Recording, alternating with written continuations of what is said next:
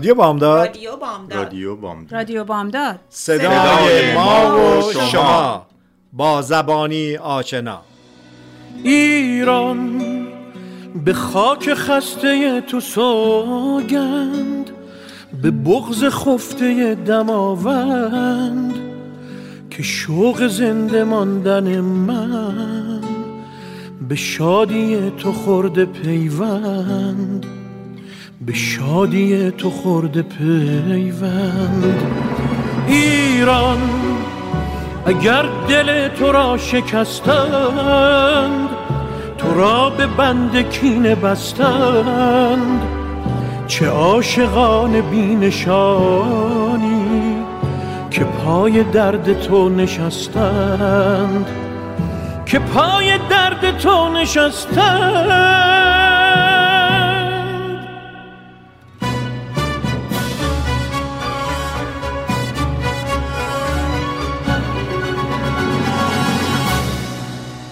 امروز خانم یک مهمان بسیار ارزنده داریم. دوستی خوب یار صمیمی از افراد واقعا که آدم هر وقت می‌بیند چون خوشحال میشه. بعضی وقت دیدی وقتی آدم ببینه خوشحال میشه و اساسا یک شادی و بعضی بیشتر خوشحال میشه آره با خودش با خودشون میارن. بله. و کسی که واقعا منبع اطلاعات هستن. در زمین های مختلف ما مزاحم ایشون بودیم سوالات مختلفی ازشون کردیم. در موقع در موقع انتخابات در مورد بلتا برامون صحبت کردن. وقتی صحبت از انرژی بود در مورد انرژی برامون صحبت کردن. و می‌دونید که این شخص کسی نیستن جز آقای مازیار شیراخ که سلام می‌کنم خدمتتون و تشکر می‌کنم که فرصت کردید و واقعا این وقت به ما دادید و اجازه دادید که در خدمتتون باشیم. خواهش می‌کنم. صبح شما خیلی تشکر می‌کنم از اینکه این وقت رو به من دادین که ما راجع به این James Webb Space Telescope که اخیرا به فضا فرستاده شده. یه صحبت کوتاهی داشته باشیم خوشحال میشیم که بشنویم چون واقعا خود این مطلب انقدر برای شخص خود من میگم جالب بود و ناشناخته که خیلی دلم خواست بدونم که این الان رفته اون بالا بالا هایی که اصلا آدم صحبت از کیلومتر هاست چی کار داره می‌کنه چه جوری فرستادنش الان حالش چطوره میشه یه زنگی بهش زد حال احوالش داستان چیه؟ بله. اتفاقا همین خواستم اول یه چند دقیقه راجبین اصلا صحبت کنم که چرا این دانشمندا اینقدر علاقه دارن هی تلسکوپ بسازن تلسکوپ بزرگتر بسازن بالای مرتفع ترین کوه ها بذارن؟ یا توی فضا راست رو بخوان آقای گلچنی تلسکوپ همیشه توی تاریخ بشر خیلی تاثیر داشته. یعنی وقتی برمیگردیم توی زمان به عقب مثلا به قرن 15 16 یه موقعی بوده که ملت مردم فکر می‌کردن که زمین مرکز تمام کائنات واتیکان مرکز زمینه و همه چی به دور زمین داره میچرخه. بعد یه دانشمندای مثل کوپرنیکس و گالیله اینا اومدن و معتقد بودن که این چیزهایی که ما تو آسمون داریم می‌بینیم حرکت کره ها مثل کره زهره مثل مریخ و این اینا با این شرایطی که زمین مرکز کائناته جور در نمیاد. خیلی مشکلات داشتن این دانشمندا. و چیزی که تونست این مسئله رو حل بکنه اولین تلسکوپی بود که آقای گالیله در اوایل قرن 17 هم اینو درست کرد و با اون وقتی شروع کرد نگاه کردن به کائنات متوجه شد که واقعا زمین مرکز کائنات نیست. و جوپیتر که ما میگیم مشتری این ماهای خودشو داره و ماهاش دور جوپیتر میچرخه. از جمله مثال های دیگه. و این باعث شد که کل دانش عوض بشه و این خیلی کانتریبیوت کرد برای اینکه اون رونسانس که اون موقع تو اروپا پا گرفته بود پیروز بشه و باعث و انقلاب صنعتی که در اوایل قرن 17 هم شروع شد همه اینا رو تسریع کرد. البته این دانشمندا خیلی قیمت زیادی برای این دادن. بعضیشون زندانی شدن بعضیشون جونشون رو از دست دادن. ولی این چیزی بود که این تلسکوپ باعث شد که چشم بشر رو باز بکنه. و از اون موقع این ادامه داشته و برای همین بشر همیشه سعی کرده جوابایی که می‌خواد توی زمین تو کائنات پیدا بکنه. و شروع کردن هی تلسکوپ های بزرگتر تر و جاهایی بذارن که بتونن بهتر ببینن. و این ادامه داشت تا اوایل اواسط قرن بیستم که تلسکوپ هایی که درست کردن که یکیش تو همین کالیفرنیای خودمون نزدیک سن دیگو تو پالومار که یه تلسکوپه که این قطر اون آینه اصلیش پنج متره. اون موقع که آقای گالیله اولین تلسکوپ درست کرد شاید این قطر اون عدسیش 7 ده سانت بیشتر نبود و ما اینو تونستیم تا پنج متر چیز بکنیم. به دلیل اینکه اینا می‌خوان این تلسکوپ ها رو بزرگتر بکنن برای اینکه هرچی این بزرگتر میشه مقدار نوری که می‌تونه این جمع بکنه بیشتر میشه. و این باعث میشه که ما هم بتونیم تصاویر روشنتری از این کائنات بگیریم و هم می‌تونیم عمیقتر توی space توی فضا دورتر بریم و چیزهای جدیدتر پیدا بکنیم. برای همین اینا دو کار رو همیشه سعی می‌کنن که بکنن. یکی تلسکوپ بزرگتر بکنن.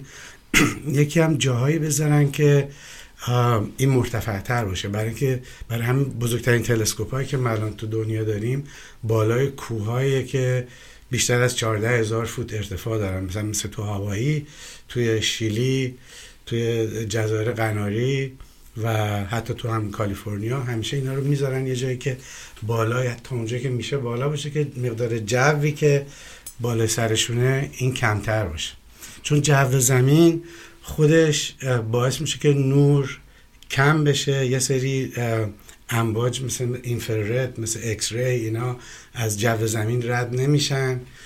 جو زمین دائم در حال حرکت درجه حرارتش فرق می‌کنه و این تمام باعث میشه که این تصاویری که اینا با تلسکوپ می‌گیرن این تصاویر خیلی شفاف نباشه. برای همینه می‌خوان ببرنش بالاتر.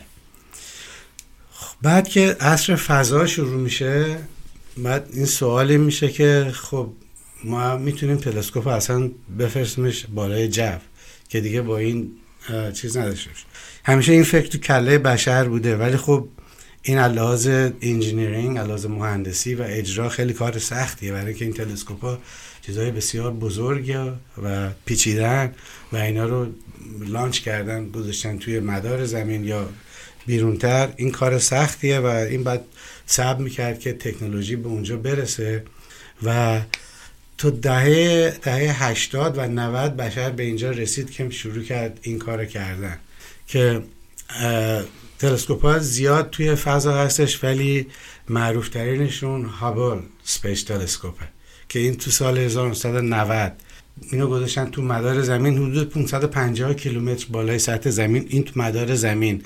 داره حرکت می‌کنه. تلسکوپ بسیار بزرگ و چیزی بود و این به اصطلاح یه mirror ش اون آینه‌ش دو و نیم متر بود و این تلسکوپ واقعا فهم ما رو از کائنات زیر و رو کرد. یعنی چیزهایی که ما الان از هابل به دست آوردیم می‌دونیم که سایز universe مون universe ی که ما توش زندگی می‌کنیم کائنات که زندگی می‌کنیم سایزش چقدر نزدیک 90 میلیارد سال نوریه. این یکی از چیزهایی بود که هابل به ما یاد داد. سن یونیورس ما چقدره حدود 14 میلیارد سال. و به ما حتی نشون داد که چجوری ستاره های مثل همین خورشید ما اینا متولد میشن دورشون سیاره ها به وجود میاد. تمام اینا رو این به ما نشون و واقعا همون کاری که تلسکوپ برای گالیله کرد هابل دوباره اینو برای ما کرد. حالا ما دنبال یه تحول دیگه هستیم و با این تلسکوپ جدید که James Webb Telescope بهش میگن. جیمز وب این administrator ناسا بود توی سالهای 60 موقعی که آمریکایی ها به کره ماه می‌خواستن برن و مسابقه moon race. و این آدمی بود که خیلی به science معتقد بود و promote کرد برای همین اسمش گذاشتن. روی این تلسکوپ. هابل با تمام کیفیت هایی که داشت یه سری به اصطلاح limitation هم داره. یکی اینکه اولا خب آینه‌ش دو متر بیشتر نیست. دوم اینه که هابل فقط توی اون طیف نوری فقط توی اون visible light اون که چشم من و شما می‌بینه می‌تونه operate بکنه. برای اینکه اینا عمیقتر توی space برن اینا باید یه تلسکوپی داشته باشن که توی اون طیف اینفرارد مادون قرمز بتونه کار کنه. هابل این کار رو نمی‌تونست بکنه. این جیمز وب می‌تونه بکنه. بعد تاریخ جیمز وب تقریبا سی سال میرن به محض اینکه هابل میره بالا. دانشمندا شروع می‌کنن فکر کردن که خب بعد از هابل ما چی می‌خوایم؟ این آیدیای جیمز وب اومد بالا که بعد یه تلسکوپی باشه بزرگتر باشه. هابل دو نیم متر این شیش و نیم متره. یعنی که مقدار نوری که می‌تونه جمع بکنه تقریبا ده برابر هابل و باید تو اینفرد مادون قرمز کار بکنه و برای این این تلسکوپ باید خیلی از زمین دورتر بره. اونجا که هابل فقط 500 کیلومتر با ما فاصله داره این جیمز وب الان در راه و این یک میلیون کیلومتر با ما فاصله خواهد پیدا کرد. یعنی چهار برابر فاصله زمین تا ما. حالا چرا یک میلیون کیلومتر؟ این به خاطر اینکه جوری که زمین و خورشید و ماه این جاذبه هاشون با هم دیگه interact می‌کنن یه جاهایی نقطه هایی توی space هستش که این جاذبه ها همدیگه همدیگه رو خونسا می‌کنن. یعنی شما می‌تونین یه جنس می یه سفینه ای یا هر چی رو تو اون نقطه قرار بدین و این چون همه چی اونجا بالانس شده این جسم این سفینه می‌تونه اونجا بمونه بدون اینکه به احتیاجی به سوخت بیشتر داشته باشه. به اینا میگن Lagrange points که پنج تا از این Lagrange point ها دور زمین هست که اینا میگن L1, L2 تا L5 و این James Webb Telescope اینا دارن میفرستن به این Lagrange 2 که اون ور کره ماه چهار برابر دورتر و این موقع که هفته دیگه می‌رسه اونجا. این موقع که برسه اونجا اونجا ثابت میمونه. دو تا حسن داره. یکی اینکه دیگه سوخت نباید خیلی احتیاج نداره. یکی اینه که پوزیشنش نسبت به زمین همیشه یکیه. یعنی دائم با زمین همطوری که زمین میچرخه این با ما خط مستقیم می‌تونه تماس داشته باشه.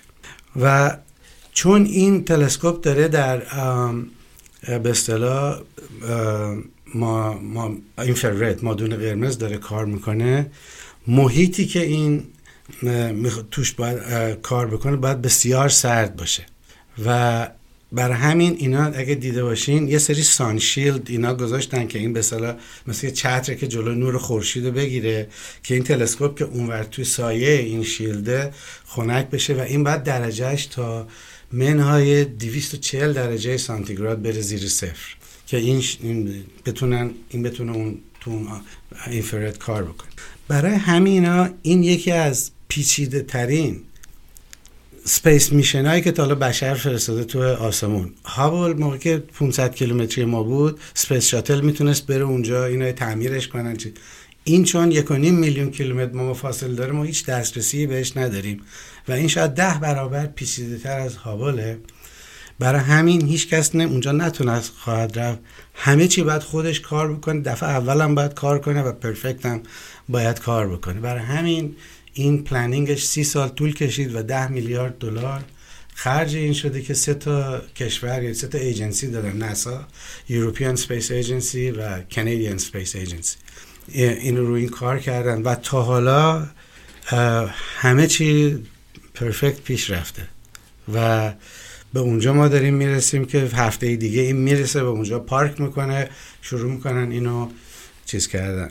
این حدود 6 ماه طول می‌کشه که برای اینکه این موقعی که توی اون سفینه بوده جمعش کرده بودن اینا همه چی باید باز بشه. همه چی 18 تا آینه داره این آینه ها باید با هم دیگه همه کار بکنن. دارن تمام این کارا رو الان می‌کنن. این اولین باری که به ما یه عکس خواهد فرستاد حدود می امسال تو جون شروع شروع می‌کنه کارشو کردن. و بگم حالا چه, چه چیزایی دانشمندا می‌خوان راجع به این ببینن که خیلی اکسایتدشه خیلی چیز هست. ولی سه تاشه که خیلی مهمه حتی برای خود من.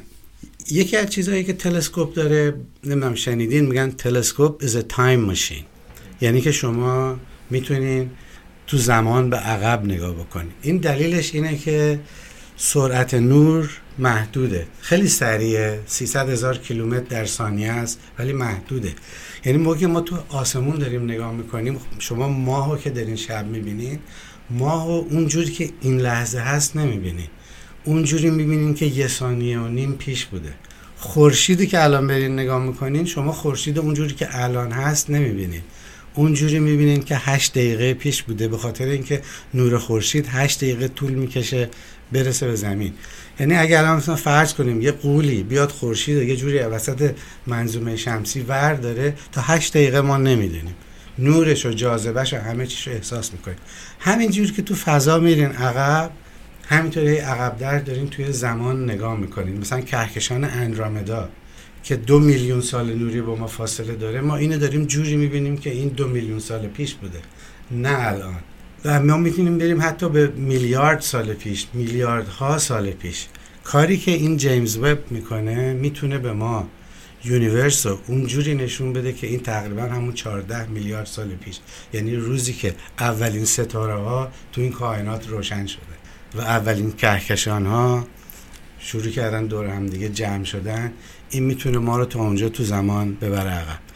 این می‌تونه اون جریان Big Bang رو که ما شنیدیم این می‌تونه خیلی از جزئیاتش رو برای ما توضیح بده که این چجوری بوده. و Big Bang یه چندین تئوری های مختلف sub theory داره. این می‌تونه بگه کدوم یک اینا درست بودن کدوم غلط بودن. این بهش کل اینو بهش میگن کازمالوجی. و این می‌تونه تو این مبحث کازمالوجی چشم ما رو همجوری باز کنه که اون تلسکوپ اولی برای آقای گالیله کرد. دومیش اینه که برای من این خیلی جالبه این که این سوالی که همیشه همه ماها کردیم آیا ما تو این کائنات تنهاییم یا نه؟ آیا حیات جای دیگه وجود داره یا نه؟ تا به امروز که ما اینجا نشستیم ما فقط می‌دونیم حیات تو کره زمین هستش. ما حتی یک جونور تکسلولی نه تو مریخ پیدا کردیم نه جاهای دیگه. احتمال اینکه باشن وجود داره ولی تا به امروز ما هیچ مدرکی نداریم. از اون برم موقعی که به کائنات نگاه می‌کنین موقعی که می‌بینید ما توی کهکشانی داریم زندگی می‌کنیم که 200 میلیارد خورشید مثل خورشید ما توش وجود داره و نزدیک یک تریلیون سیاره شانس این که یه جایی مثل کره زمین باشه اضافه است. هستش. ما تا حالا پنج هزار سیاره بیرون منظومه شمسی پیدا کردیم. متا اینا رو همه رو به طور غیر مستقیم دیدیم. این تلسکوپ جدید جیمز وب برای اولین بار می‌تونه این سیاره ها رو مستقیم ببینه ببینی که اینا اتمسفر دارن یا نه. و اگه ما بتونیم اتمسفر اینا رو ببینیم می‌تونیم تجزیه کنیم ببینیم اتمسفرش از چی درست شده. فرزن اگر یه سپیشی باشه بیرون که از بیرون اینا به زمین نگاه بکنن اتمسفر ما رو که تجزیه کنن توش چی می‌بینن؟ 80 درصد نیتروژن 20 درصد اکسیژن. این 20 درصد اکسیژن proof 100 درصدی که روی زمین حیات وجود داره. برای اینکه هیچ چیزی به غیر از حیات نمی‌تونه 20 درصد اکسیژن رو توی جو یه سیاره نگه داره. حتی می‌تونن نگاه کنن ببینن اکسیدای نیتروژن اکسیدای سولفور که ما تو فضا هر روز با ماشینامون و کارخونه هامون این نشونه این میده که این سیاره یه جای صنعتیه. اینی که خیلی چیزا رو این می‌تونه راجع به این سوالا به ما جواب بده. و آخریش هم اینه که وقتی شما یه همچین وسیله اون بالا دارین با یه همچین قدرتی این چیزهای جدیدی رو هم کشف خواهد کرد که اصلا ما انتظارش نخواهیم داشت. و این خود ناشناخته دیگه رو ممکنه به معرفی بکنه. کاملا. و اصلا این چیزی که دانشمندا رو خوشحال می‌کنه این مسئله است که چیزایی رو پیدا کنه که جواب براش ندارن به هر حال می‌دونم وقت کمه فقط واسم یه توضیح کلی راجع به این بدم و اتفاقا خیلی خوب میشه اگه شنوندگان بتونن سوالی چیزی داشته باشن بعدها ما می‌تونیم اینا رو جواب بدیم. بله اینو خدمتتون بگم که واقعا خب این مطلب انقدر جالب و انقدر جدیده و انقدر برای خود من سوال برانگیزه چون کل concept یه concept یه که اونایی که مرتب دنبال کردن خوب باش آشنا هستن. برای کسانی که فقط تلسکوپ رو در هر اسماشو بلد بودن می‌دونستن چیکار می‌کنه خب خیلی سوال برانگیزه. آقای شیراخ این قول ازشون می‌خوایم بگیریم که هفته آینده در همین ساعت باز در خدمتتون باشیم. در طول این هفته می‌تونید سوالاتون برای ما بفرستید تا پنجشنبه آینده باز این سوالا رو خدمت شما بیاریم و جوابش براشون بدیم. این خب سوالی که برای خود من پیش میاد اینه که اینا رو گفتنش خیلی آسونه. این به اینقدر کیلومتر میره بالا بعد اونجا پارکش می‌کنن بعد خب این واقعا سی سال کار برده. سی سال دانشمندان روش کار کردن تونستن این کار رو انجام بدن. چقدر احتمال داره که درست یک هفته مونده؟ آیا احتمال میدن که مشکلی هم پیش بیاده که صد درصد مطمئنن که انجام میشه؟ هیچ وقت صد درصد نیست. برای اینکه می‌دونین البته یه چیزی که هستش اینه که موقعی که این تلسکوپ و اینا لانچش کردن گفتن 344 اتفاق باید بیفته که این تلسکوپ کار بکنه. و هر کدومش اگه نشه این کار نمی‌کنه. 344 مورد مختلف. مورد مختلف که مثلا این سانشیلدا بعد مثلا اونا باید دیپلوی می‌شدن این آینه هاش سر جاش قرار بگیره اورینتیشنش هم تمام چیزا خوشبختانه تا حالا یه چیزی نزدیک 280 تاشو پس کرده. یعنی چیزی نزدیک 60 تا 70 تا 64 تا دیگه ضبط بشه. ولی خب بیشترش رو پس کردیم می‌دونیم با که با تکنولوژی ما داریم کار می‌کنیم و دسترسی هم به این نداریم. همیشه یه احتمال کوچیکی وجود داره. به خصوص یه تلسکوپی که یه میلیون و نیم کیلومتر هم با ما فاصله داره. ولی انشاءالله میگم چیزای خیلی چیزای بزرگش رو pass کردیم و اگر این شروع کنه کار کردن تا ده سال این می‌تونه برای ما 24 ساعت در روز. چون یه جای وایساده دیگه شب و روز نداره. 24 ساعت در روز تا 10 سال این می‌تونه این اطلاعات رو برای ماها برگردونه که خیلی exciting آدم ببینین چی می‌تونه پیدا داستانش این البته میگم چون من واقعا concept concept شناخته شده برام نیست. طبیعتا سوالا ممکنه خیلی حرفه‌ای نباشه و مطمئن هستم که شنوندگان خیلی سوالای مختلفی براشون پیش میاد. انتخاب فاصله رو چی باعث میشه که مثلا بگن یه میلیون یا یه میلیون نیم یا مثلا در مورد هابل بگن کمتر؟ خب این بله. محاسباتی دقیقا بوده. این جایی که تسلط داره به همه تمام اتفاقاتی که قرار بیفته. این جایی که اینا دارن میرن این جیمز وب دارن می‌ذارن یه جایی که خیلی به خصوصه. یه جایی که جاذبه زمین و خورشید و سرعت این سفینه کاملا همدیگه رو بالانس می‌کنه. یعنی به اونجا که می‌رسه این سفینه می‌تونه تو همون نقطه باز. وایسه بدونه که هیچ سوختی احتیاج داشته باشه و پوزیشنش نسبت به زمین هیچ وقت عوض نمیشه. بهش میگن Lagrange two. Lagrange بله. اون اون یک بود این میشه. بله. این اینجا که هستش این همینطور که زمین دور خورشید میگرده این با همون سرعت با زمین دور خورشید میگرده. position ش نسبت به ما عوض نمیشه نسبت به خورشید هم عوض نمیشه و هیچ سوختی هم احتیاج نداره.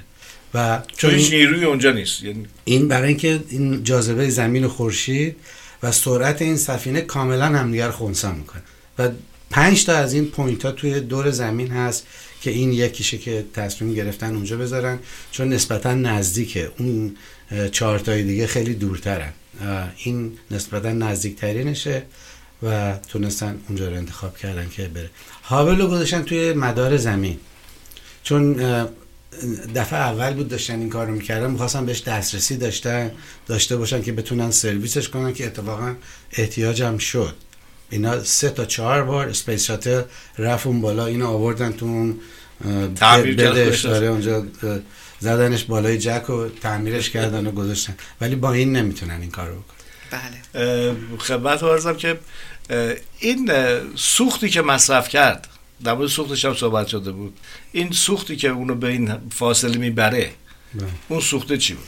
این به این میگن launch vehicle اون, اون چیزی که اینو به آسمون فرستاد اینو European Space Agency donate کرد اهدا کرد به اینا. یه راکتی دارن بهش میگن Ariane 5 که این به اصطلاح این solid fuel استفاده می‌کنن و واقعا European Space Agency شاهکار کرد. یعنی جوری که این سفینه رو بلند کرد و تو اون مسیری گذاشت که این برسه به این L2 یعنی از این بهتر نمیشه شاهکار کردن اینا. و این باعث شد که این سفینه درست به اون جهتی که باید بره. اصلا و با اون سرعتی باید بره درست رو هم این باعث میشه که اون سفینه اون سوختی که تو خودش داره دیگه نباید استفاده بکنه برای اینکه مسیرش رو بخواد پیدا. پیدا بکنه یا درست بکنه درست اینا گذاشتن این بعد اونجا بره یواش یواش داره می‌رسه به اون نقطه L2 تا چهار پنج روز دیگه و تمام سوختی که الان اون سفینه تو خودش داره می‌تونه استفاده کنه برای ده 15 سال آینده که این خودش رو این ورانور بکنه که بتونه ستاره ها یا کهکشان های مختلف رو نگاه بکنه. و این واقعا کاری که اروپایی کردن تو این جریان شاهکار بود با این راکتش. دو تا سوال داشتیم. البته فکر می‌کنم که امروز ما ساعت 10 صبح معمولا رقص و پایکوبی داریم. اون حالا با چند دقیقه تاخیر انجام میدیم چون این مطلب انقدر شنیدنیه. شنوندگانی که ساعت 10 صبح هر روز ازشون خواهش می‌کنم هر کاری دارن بزن کنار و یه چند دقیقه حرکات موضوع می‌کنن. اساسا سعی کنن که مود خودشون رو عوض کنن. ولی امروز با تاخیر خدمتتون هستیم. ولی دو تا سوالی که الان عزیزان کردن. یکی این که گفتن چند روزه که این تلسکوپ launch شده و از کجا لانچ شده؟ تلسکوپ روز کریسمس. همین کریسمس گذشته. کریسمس 25 دسامبر ساعت چهار نیم صبح به وقت کالیفرنیا از French Guiana که این یه کشور کوچولی شمال برزیله. شمالی روی طرف آتلانتیک. این اون موقع این لانچش کردن و از اون موقع تا حالا داره به طرف این مسیرش حرکت می‌کنه. یه ماه طول می‌کشه تا برسه به اون L2 الان که من چک کردم دیدم تقریبا از یه میلیون و نیم کیلومتر راهی که هستش یه چیزی نزدیک 70 80 هزار کیلومتر بیشتر نمونده. خیلی نزدیک شده. مثل اگرم نگاش بکنین مثل حالت کشتی های بادبانی داره. داره یه هواش انگار با این بادباناش میره تا به مقصدش برسه یعنی یه قهوه خونه و دیگه واسه و دو چای بخوره رسیده. هزار چم رسیده. این نزدیک نوشهر. سوال دیگه ای که بکنن البته فکر نمی کنم واقعا فرصت شاید برای هفته آینده بشه این یوروپیان یونیون و کانادا و آمریکا ناسایی که مشارکت کردن اینها هر کدوم مشارکتاشون به چه ترتیب بوده؟ در مورد یوروپیان گفتید حالا اگر فرصت آمریکا یا کل تلسکوپ بیشترش رو دیزاین کردن و درست کردن. اروپایی اون ایریان 5 رو دادن که اینو لانچش بکنه که به طرف چیز بره. کانادایی این خود تلسکوپ پشتش یه موتور داره که اونم توش فیول وجود داره سوخت برای اینکه اینو بتونه تو آسمون جهتش رو عوض بکنه. کانادایی اون موتوری که اینو اون بالا هدایت می‌کنه موقعی که به مقصدش می‌رسه اونو طراحی کردن و donate کردن به این پروژه. و این تلسکوپ یه چیزی نزدیک 25 تا 30 تا science instrument داره که چیزهای مختلف. و کانادایی و اروپایی به اون instrument هم contribute کردن یا درست کردن یا با ناسا همکاری کردن برای درست شدنش. فرمودی که سی سال طول کشید تا برسی به اینجایی که یک هفته مونده که برسه به جایی که قراره که وایسه و پارک کنه به قول شما ترمز دستیشو بکشه و ترمز دستی هم نمی‌خواد. همینطوری برسه اون منطقه می‌رسه. خودش خودش بالانس رو شروع می‌کنه این آماری داری که چند نفر یا چند ساعت رو این کار شده؟ چندین نفر رو این کار کردن یا نه؟ والا من دیشب داشتم یه برنامه میگن thousands of people هزارها نفر. از مهندس و این کسایی که تو این اینو ده سال اینا تقریبا ده سال پیش تموم شده. بعد هی بودجه کم آوردن نمی‌دونم چیز شد بعد کرونا اومده هی عقب افتاده. دائم اینا هی مجبور بودن بازش کنن تمام سیستماشو تست کنن مطمئن بشن که این اون بالا میره چیز می‌کنه. یعنی واقعا هزارها شاید ده ها هزار نفر آدم رو این کار کردن. خود کارمندایی که برای ناسا یا این space agency ها کار می‌کنن و contractor اشون. یعنی یکی از واقعا پیچیده ترین و بزرگترین science project های تمام تاریخ بوده. واقعا ممنونم از صحبت هایی که کردید. مرسی از اطلاعاتتون. برای من خودم واقعا بسیار شنیدنی بود با اینکه در موردش خونده بودم ولی وقتی آدم از یک نفر میشه که مطلب رو می‌شناسه خیلی فرق می‌کنه تا چیزی رو جایی بخونه. مرسی که این اطلاعات آوردین. شنوندگان عزیز می‌دونم سوال براتون خیلی هست و پنجشنبه آینده در همین ساعت یعنی ساعت بعد از طرح سوال بعد از ساعت 9 نیم که میشه بوده ساعت 9 34 5 دقیقه 9 34 دقیقه با آقای شیراخ در خدمتتون خواهیم بود. سوالاتون برامون تکس کنید و از ایشون باز می‌خوام که این وقت رو ما بدن و بتونیم که در این مورد بیشتر صحبت کنیم. چیزی که من در حد خوندن فقط می‌دونم و گفتن که ممکنه که اساسا نوع تفکر و نوع زندگی رو عوض بکن و باید صبر کرد و دید. بله خیلی خوشحال میشم هفته دیگه برگردم. سوالا رو ببینیم و جواب بدیم و تو این تجربه با هم دیگه و یه کار دیگه هم که میشه کرد. شیش ماه از الان میشه دوباره برگشت موقعی که این عکس اومده. عکس و اینفورمیشن هم بسیار خوشحال میشه. ممنون از فرصت که اومدید رادیو بامداد صدای ما و شما با زبانی آشنا.